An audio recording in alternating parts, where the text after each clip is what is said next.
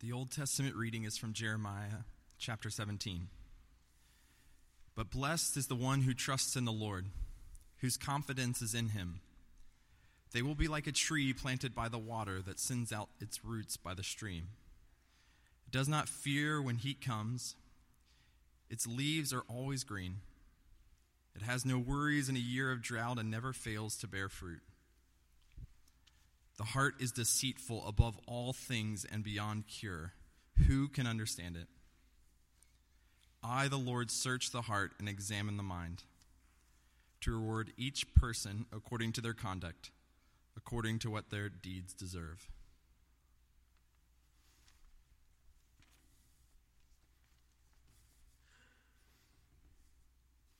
So, for those of you who notice things like this, I'm supposed to be wearing purple, not green. I've even got the purple tie. Pastor Amy just asked me, like, why are you not wearing purple? It's because of that scripture that said its leaves are always green. Did you get it? So I'm just illustrating the Bible verse tonight. So for some of you, I know that uh, this is new to you. You have, how many of you have never been to an Ash Wednesday service? Would you raise your hand? So that's, you know, a good number of you, maybe even a fourth or so of you have not been here. So let me just explain a little bit about what this is. The season of Lent, the name Lent comes from the word lengthen, and it means when the days begin to lengthen. Believe it or not, you haven't felt it the last couple of days, but spring is on the way. And the days are going to get longer. And so that's basically all it is. It's a connection between the days getting longer and this season of the year. You, you are aware that Easter, the date of Easter, changes each year, and you, you may not know exactly how they calculate Easter. Well, it's pretty easy, actually. It is the, uh, the first Sunday after the last full moon after the spring equinox. So now you got it, right? So now you can calculate it next year even without a calendar. So Easter moves around, and that way, you know, and spring actually uh, doesn't move, but uh, because of that, Ash Wednesday moves. So Ash Wednesday is the first day of 40 days of Lent. And they lead us all the way up to Easter, except you don't count Sundays. So if you choose an an, a Lenten discipline and things like, you know, I'm going to give up chocolate for Lent, you can eat it on Sunday. Now, if you give up lying for Lent, you can't give up that one on Sunday, all right? That's supposed to be like all the days. But, you know, generally, these, uh, so some people like to choose different spiritual disciplines. And the reason for that is, I'm not really hung up on which one you choose or how you do it. The reason for that is, Easter and Good Friday are such holy days, we shouldn't just rush into them in order to be ready to, to ponder who Jesus is and what he did for us, we should, we should actually take some special effort towards spiritual disciplines in this time of year as the days get longer. So that's its sort of its history, and we begin with this service of Ash Wednesday, and we'll be explaining to you what the ashes are about in just a moment. But I get to begin with this cheery little verse from Jeremiah chapter 17, verse 9, which says, the heart is deceitful above all things and beyond cure. Who can know it? Well, actually, if you're looking for a cheery Bible verse, you in general don't go to Jeremiah anyway. He's not known for his, uh, you know, joyful tidings. He's the weeping prophet. But in this verse, he, he gives us several significant points about the heart that are really important for us to know. And the first one is the heart is tricksy. So if you're a Lord of the Rings fan, I borrowed that from Gollum, all right? So the heart is tricksy.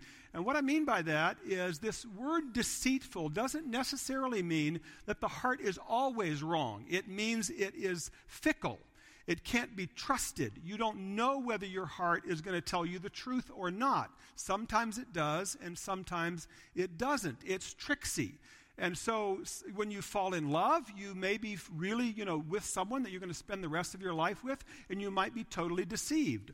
Or when you say, Well, I just want to be who I am, well, where do you get who you are? It's from within, right? And you don't know whether that's really, you know, is it your sin nature talking or is it your conscience talking?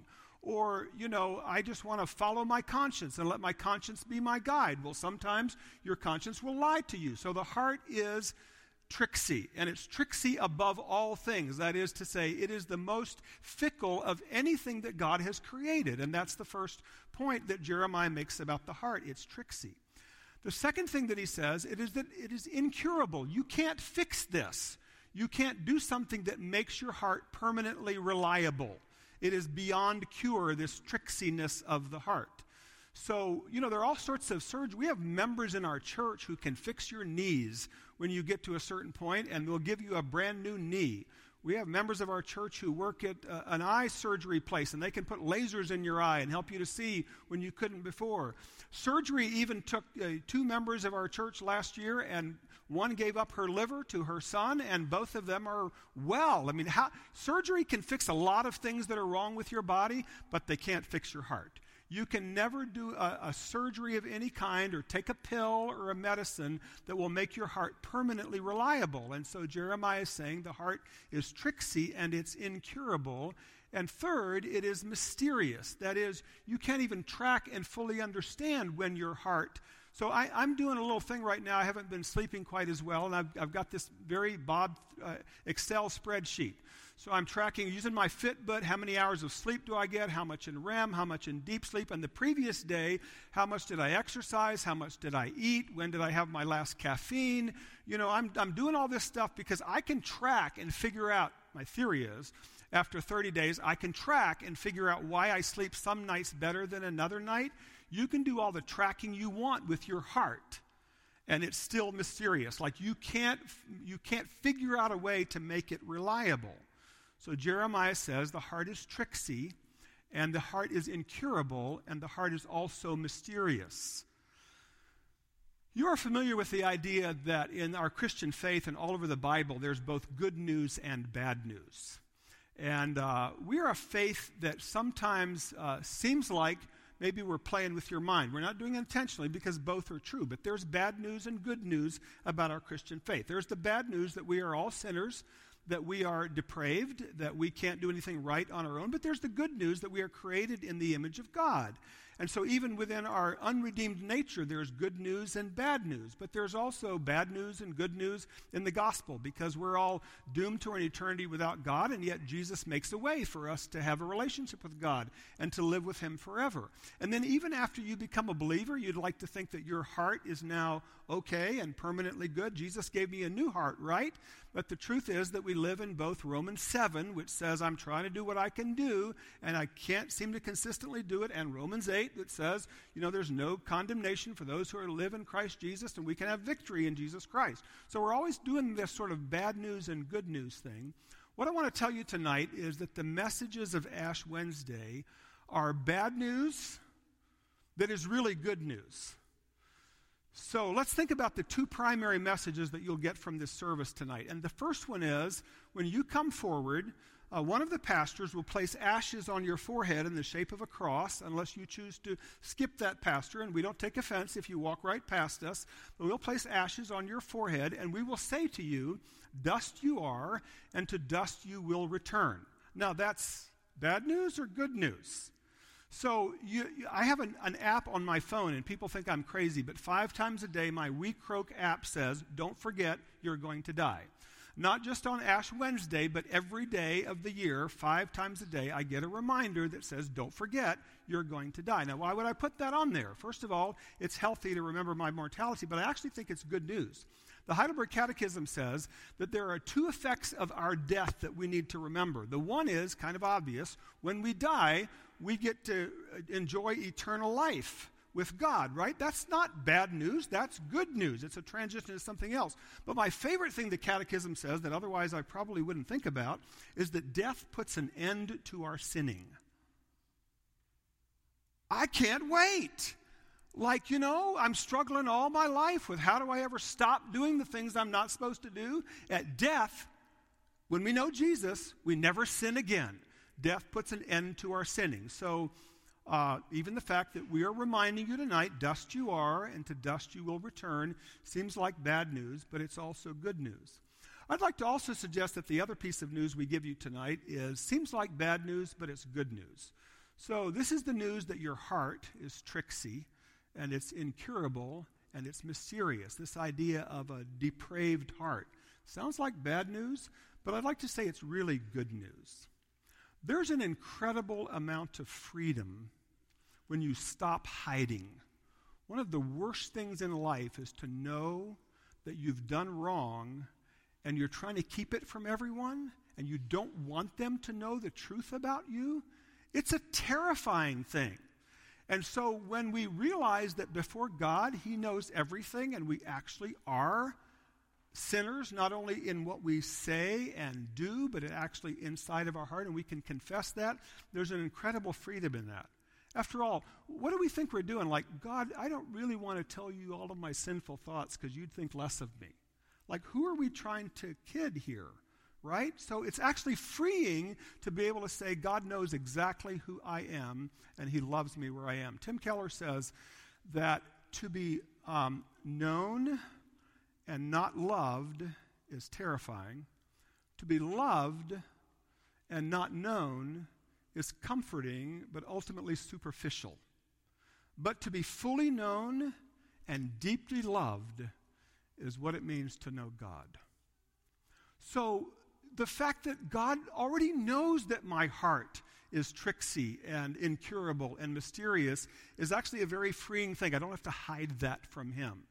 And furthermore, it's the best thing to happen to my relationships with other people.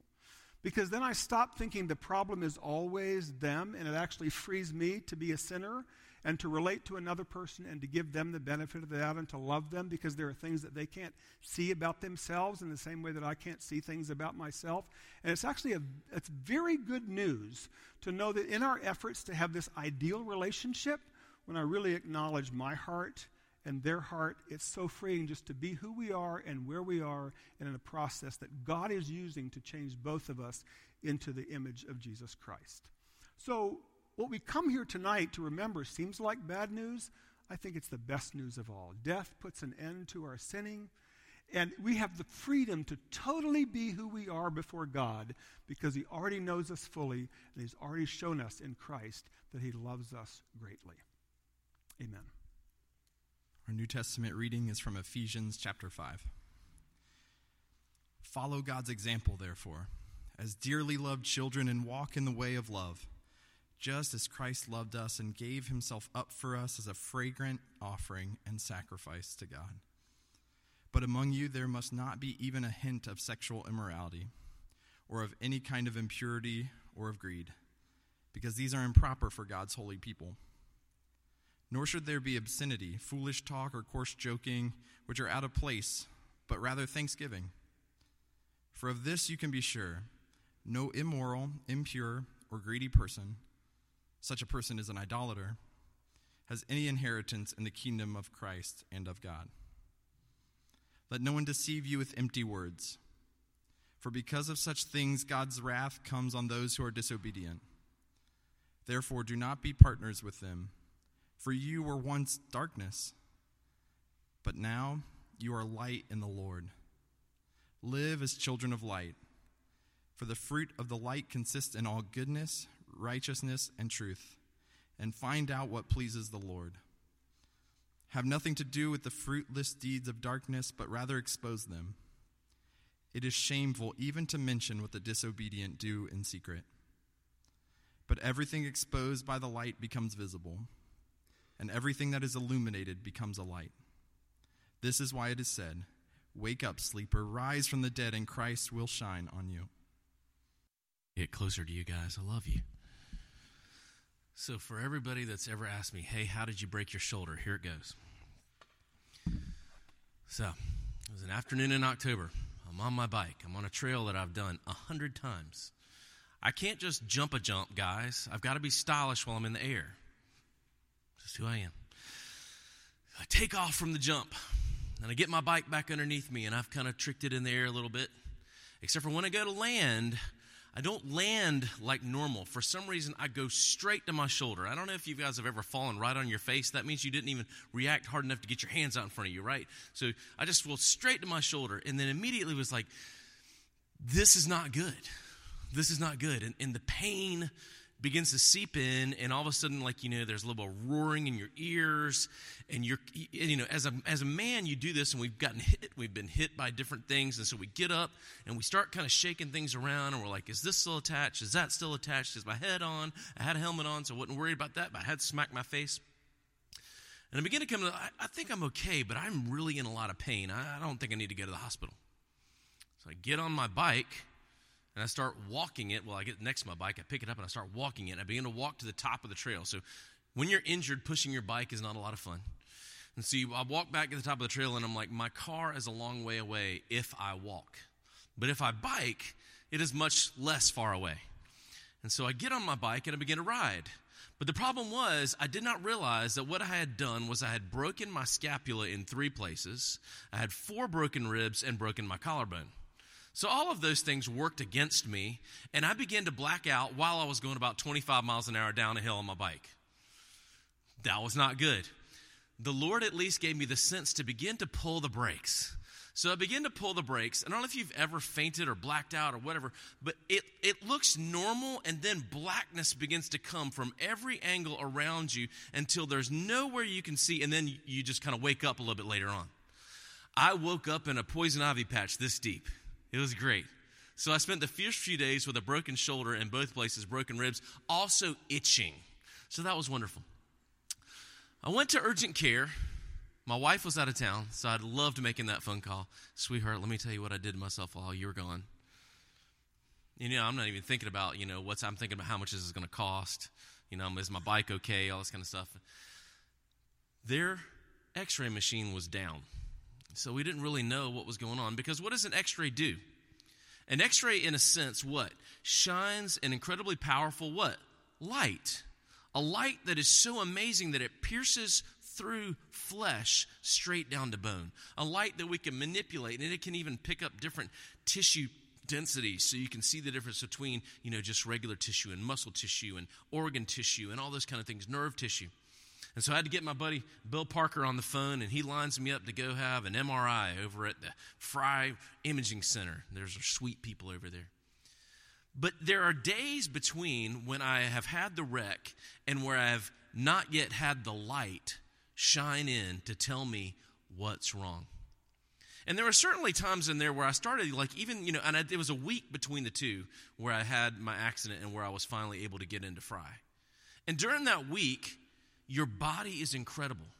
Your body is amazing. So I knew that something was wrong with my shoulder when I could, you know, wash my hair with this hand, but this one was kind of like not doing anything.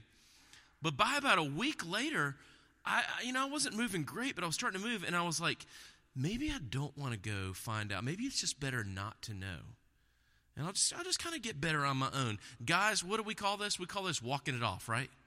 You can walk off a spinal injury if you walk long enough, we think, right? You know, oh, my back's bro, I'll walk it off. You know, your dad tells you this, yeah, oh, walk it off, son. You're all right, walk it off. I know you're about to give birth, woman, walk it off, you know, whatever. We, but you can't walk it off. And so I was thinking, maybe I can walk it off. And the day came to go have my MRI, and, and part of me really didn't want to go, and part of me wanted to go. And so I go, and they give me this wonderful news. Actually, Dr. Parker gives me this wonderful news. And Dr. Parker, in his wonderful way, calls me, Paul, this is not good. he was really loving how he did it, but you know, it was the bad news, but he gave it to me in such a sweet way you know, you've got a comminuted fracture. And I was like, what does the Republic of Russia have to do with my, it's a comminuted. So anyway, but anyway. Ephesians 5 is all about light and darkness.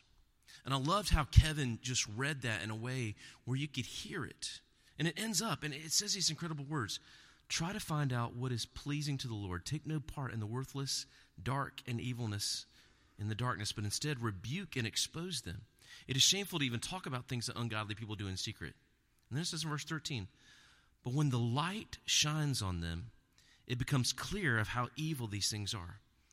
And where your light shines, it will expose those evil deeds. This is why it is said, Awake, O sleeper, rise from the dead, and Christ will give you light. So I want to remind you again about what Lent is all about. It was not fun to lay on that table. And if you've had an MRI, that's an interesting thing. You know, you kind of just feel like you're on an erector set and they're kind of taking you in and out of this thing and it's going, and they're like, hold this so you can protect your organs or whatever. And, all, you know, it's just weird. And this light is piercing you. You don't feel it, but it is doing its job. And then a light does three things. One of the things it does is a light makes things grow. Apart from the sun, we would not have a green thing on this earth. And even we figured out how to have artificial light and we can grow things inside, but you can't grow things in a closet. Light makes things grow. And one of the parts about Lent is the part where we want things in our life to begin to live and thrive, and we want things in our life to absolutely die. Do you know what I want in my life to die? When I am reading this, I'm so convicted because the part of me that I want to die is the part of me that instinctively clicks over to the four letter words when something I am frustrated about happens. I want that part of me to die. Well, how can I cause it to live? Keep bringing it out to the light. Keep strengthening it. Keep just nurturing it. I'm bringing it into the light. Well, the light actually won't let that live, but it will expose it to me and show me how sinful it is. But on the other hand, what do I want to live? What do I want to live? And because remember, what, what does John the Baptist say whenever one says Jesus comes on the scene? He says, Well, he must increase and I must decrease. Well, Lent's a time where you go, What do I want to thrive in my life? And I'll tell you what I want to thrive. I want the parts of me to thrive where it says right here at the very beginning, follow God's example in Jesus Christ. I want that part of me to thrive. I love to say this. You know what God's will for your life is? Is to be like Jesus. We could leave right now. But you want that to live, to thrive. Bring it out into the light, that the light of Christ would strengthen that. That's what the part of Lent is about. What do you want to live? The next part about it is light also gives you room to work on things. Y'all, oh my goodness. Have you ever thought that you needed to go right to the eye doctor after you went to the dentist? You know why? Because they take that light, which is supposed to be shining into your mouth, and they go, I'm going to adjust this for a second. And then you happen to catch it in your eye, and then you're blind for the next five minutes. But why? They want to illuminate that whole cavern in there so they can get to your back molars. Good gracious, when they wheeled me into the operating room, I had not seen lights like this before. Have you ever heard a, a you know a surgeon say, "Hey, listen, guys, it's going to be a little special surgery. I want you to turn down the lights." Are you feeling like I'm feeling? I'm ready to cut you open and get going. No, we, we illuminate so that we can work. And in reality, things get illuminated so there can be healing that can go on in our lives. So we invite the time of Lent. This is this part where we absolutely do lay on the table in front of Christ and go, what David says in the end of Psalm 139 Search my heart know my thoughts, see if there is any hurtful way in me. And that light illuminates so that we can begin working on things that we wish weren't there, and we can begin working on things that we would like to improve on. The third thing that light does is it points out evil. Y'all, one of the funnest things that ever happens around here in our office, because all the ladies in the office think this guy is cute, but is when the exterminator comes. Ladies in the office, I'm calling you out. They were like, he is so cute. I'm like, stop, I'm telling your husbands. But he comes around with this just lightsaber of, of a flashlight. And he's looking for black widows. Black widow spiders everywhere, and he's looking and he's pulling these things back. And the minute when he does, you know, he just breaks out like the DDT or whatever it is, and you can just see and he's going down. But you did the same thing for your children, didn't you, moms and dads? I can't go to bed. There's a monster under here. What'd you do? Did you go, listen, we're going to leave the lights on, tough it out, leave the lights off? You flip the lights on, or if you're really cool, you brought the big, like, Laserman 5000 flashlight in there, and you exposed that there was nothing evil there. But on the other hand, you know, when our exterminator's here and he flashes his flashlight into that, large, into that large corner in the nursery where the children are, you're thankful that he has that powerful flashlight to get deep into that crevice where whatever might be lurking in there that you would hate to crawl up on a baby here, right? We're talking about evil. And so this time of Lent is to literally lay out on the table before God. And just like here it says in verse 14, awake, O sleeper, arise from the dead, and Christ will give you light. To say, Lord God, I'm standing before you. And there's and there's just like you and I are just like I was in the week between when I had gotten hurt and when I had the light shine on me. And part of us, we just don't want to know. God, I'm afraid. And there was a part of me that I was like, they're just going to tell me that I'm good and walk it off. Uh, and I was like, yeah. but then the part of me that wanted to be better, to be well, to be healed, overrode that and said, No, I want to know what the light's going to tell me. I want to know what the night's going to tell me because I want to be better. And so, as you say for these next 40 days, here I am, Lord. I'm lying out before you on your operating table. Remember, God is the absolute perfect healer. He does not shine his light on you and go, Aha, you dark, evil person. He points it out to you in such a tender way. And he doesn't say, You got to deal with that. He says, Let's you and I deal with that. And by the way, remember, I loved you, I created you, and I gave my son for you. Do you think I'm in it with you? Lay out on that table and say, Search my heart, know my thoughts, see if there's any hurtful way in me, and lead me in the way everlasting. Because we are going to sin. For the next 40 days, we're going to sin. Lent is not about being sinless. It is about sinning less. And that's what we're looking for. We're saying, Search my heart, know my thoughts, see if there's any hurtful way in me. The heart is fickle, tricksy. Shine your light in there, God. Show me so that we can heal it and I can be more like your son. And so I'm going to read those first two verses again. Follow God's example in everything you do because you are his dear children. Live a life filled with love for others following the example of Christ who loved you and gave himself as a sacrifice for you to take away your sins. And God was pleased because that sacrifice was like a sweet perfume to him.